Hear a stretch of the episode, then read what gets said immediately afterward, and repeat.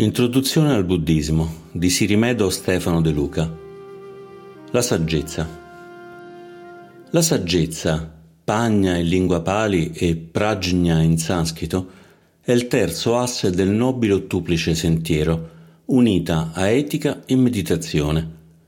Ma cosa si intende per saggezza? Nell'insegnamento del Buddha, la saggezza è la visione profonda, la conoscenza intuitiva e diretta del mondo così com'è è la conoscenza della natura, del Dharma.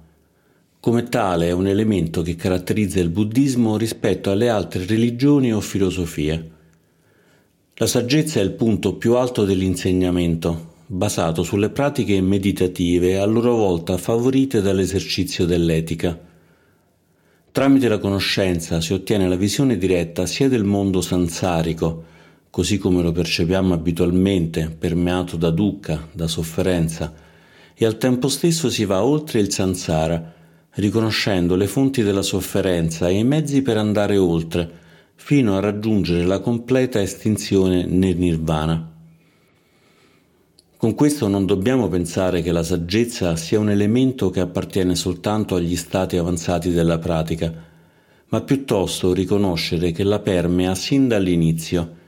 Si praticano l'etica e la meditazione, purificando i comportamenti e la mente, perché si ha già almeno una comprensione intellettuale della saggezza, che diventerà sempre di più una conoscenza interiore che proviene dall'esperienza diretta. Questo si rispecchia nelle tre fasi esperienziali di interiorizzazione dell'insegnamento, che iniziano con il pariyatti, l'aver appreso il Dharma tramite l'ascolto e la lettura di un discorso, continuando con il pati patti, la messa in pratica degli insegnamenti tramite la meditazione e l'etica, fino al punto di far sorgere la pati veda, l'intuizione profonda e diretta che porta alla conoscenza di quell'iniziale insegnamento.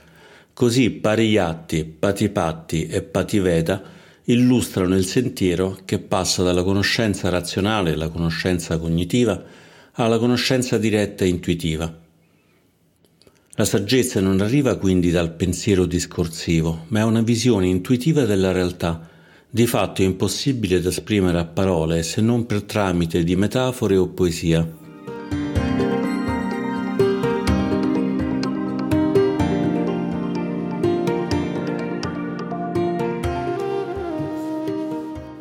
La saggezza nell'ottuplice sentiero.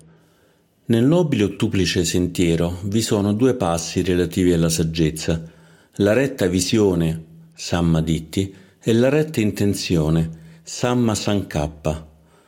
La retta visione è la base dell'intera pratica ed è in sostanza la corretta visione del Dharma. Questa visione si ha a un livello mondano con la conoscenza della legge del karma, ovvero gli effetti morali delle azioni frutto di una volontà eticamente determinata. L'agire con volontà attraverso corpo, parola e mente è il karma, che è essenzialmente il fattore mentale all'origine dell'agire. Gli effetti del karma daranno luogo alla nostra identità e al senso erroneo del sé. Bhikkhu Bodhi chiarisce che la retta visione richiede più di una semplice conoscenza del significato generale del karma. È anche necessario capire la distinzione etica del karma in salutare e non salutare, i principali casi di ogni tipo e le radici da cui queste azioni scaturiscono. Più avanti approfondiremo meglio la conoscenza del karma. Il livello ultramondano della retta visione è la conoscenza diretta degli aspetti che conducono alla liberazione, in particolare le quattro nobili verità, i tre segni dell'esistenza, dukkha, anicca, anatta, ovvero sofferenza, impermanenza e non sé, la coproduzione condizionata, paticcia samuppada. Non si raggiunge questo livello con la semplice comprensione intellettuale, si ottiene la piena retta visione nel momento in cui avremo interiorizzato ogni singolo aspetto. Nel Sammaditti Sutta, il venerabile Sariputta espone in dettaglio tutti gli aspetti che sono stati compresi di chi è arrivato al Dharma tramite la retta visione, guadagnandone la fiducia incrollabile nel Dharma. Di ogni aspetto si illustra come bisogna comprenderlo, conoscere le radici, la sua cessazione, la via che conduce alla sua cessazione.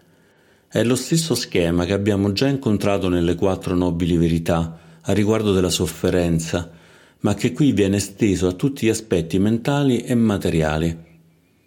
Il completo disvelarsi della retta visione si avrà quando avremo percorso la via che conduce alla cessazione di ogni aspetto della nostra vita governata dall'ignoranza, verso la piena luce del Dharma. La retta intenzione è quella di mettere in atto la retta visione.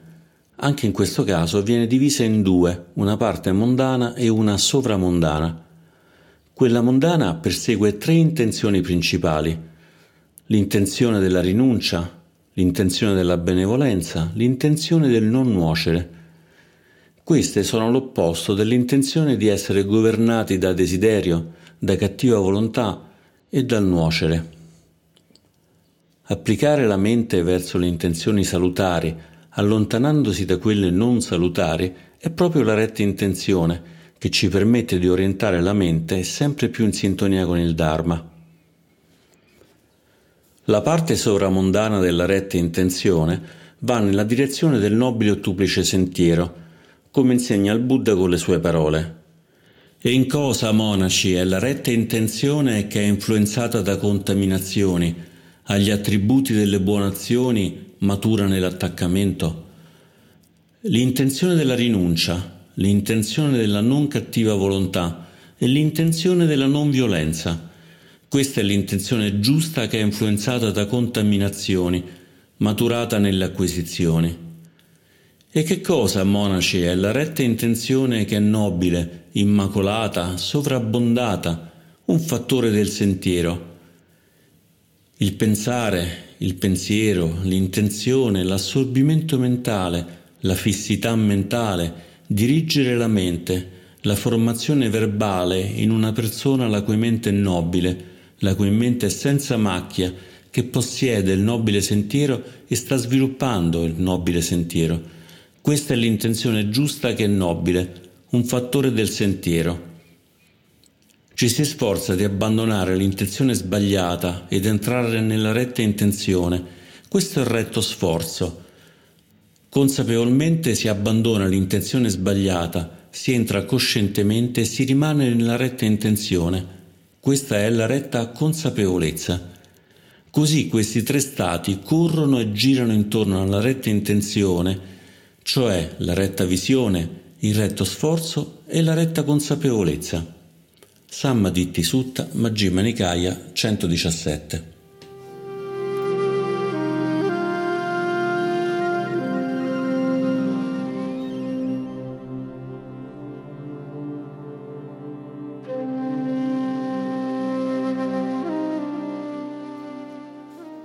La visione profonda. Già da queste parole del Buddha capiamo che la saggezza come componente fondamentale la retta consapevolezza, che rimanda naturalmente alla pratica della meditazione di visione profonda, il vipassana. Questa meditazione è sia il mezzo per arrivare alla saggezza, sia il fine stesso, in quanto osservare le cose così come sono è una forma di meditazione in sé. Il Buddha insegna che la verità ultima delle cose, il Dharma, che è l'oggetto della saggezza, è visibile direttamente, è senza tempo e può essere sperimentato direttamente. Sempre disponibile, lo possiamo trovare dentro di noi, frutto della nostra esperienza, una volta che ne abbiamo intimamente compreso gli aspetti nella mente e nel corpo. È per questo che la retta consapevolezza va oltre la mera consapevolezza, non soltanto siamo attenti a quello che succede, ma ne penetriamo l'intima realtà tramite l'intuizione diretta e non tramite un approccio concettuale. Questa intenzione viene chiamata chiara comprensione, in pali sampaggiagna e spesso associata a sati sampaggiagna, la chiara comprensione dovuta alla consapevolezza. È una comprensione che abbraccia tutte le cose, come ci insegna Gian Sumedo. Sentiamolo.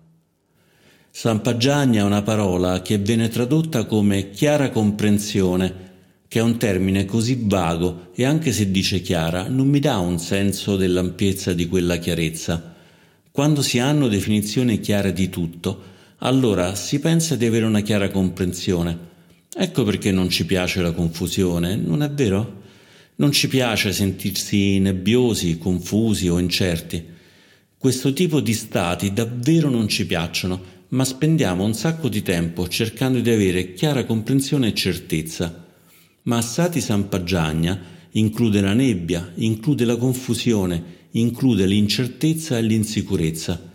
È una chiara comprensione o appercezione di confusione. Riconoscere che è così. L'incertezza e l'insicurezza sono così. Quindi è una chiara comprensione o apprensione anche delle condizioni mentali più vaghe, amorfe o nebulose. A Gian Sumedo da Intuitive Witness. La chiara comprensione è talmente chiara che ci porta a vedere il vuoto, sugnata, ovvero la natura completamente vuota da attaccamenti. Nel momento in cui si sviluppa la saggezza, si toccano direttamente anche il continuo nascere, mutare e svanire di tutte le cose che sono nate, aniccia. Si tocca la natura profonda della sofferenza, dukkha, e alla fine si tocca anche il vuoto, che è una grande realizzazione, come ci insegna Jan Buddha Dasa. La prossima pratica è Pagna, saggezza intuitiva. Qui possiamo vedere più chiaramente che conoscere la sugnata, realizzare la vacuità o essere la vacuità stessa è l'essenza della saggezza. Nel momento in cui la mente è vuota è sommamente acuta e perspicace.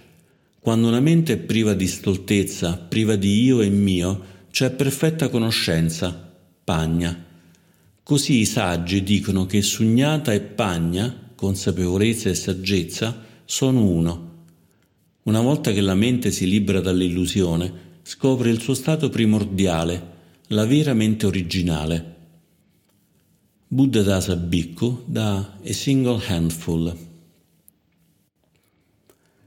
Sperimentare pienamente il vuoto è raggiungere il nirvana, chiamato anche la suprema vacuità, paramasugnata è un vuoto che si riempie immediatamente degli stati mentali salutari di gentilezza amorevole, di compassione, gioia compartecipe e serena equanimità. Raggiungere la vacuità è a beneficio immediato non solo nostro, ma di tutti gli esseri. È così che si chiude il cerchio. Condurre una vita etica e di meditazione porta ad approfondire la saggezza, con cui sperimenteremo la validità del sentiero, cosa che ci invoglierà a praticare di più, così da sviluppare la chiara visione, toccando lo stato di vuoto, così ci apriremo a tutti gli esseri sperimentando la dolcezza e i frutti della pratica.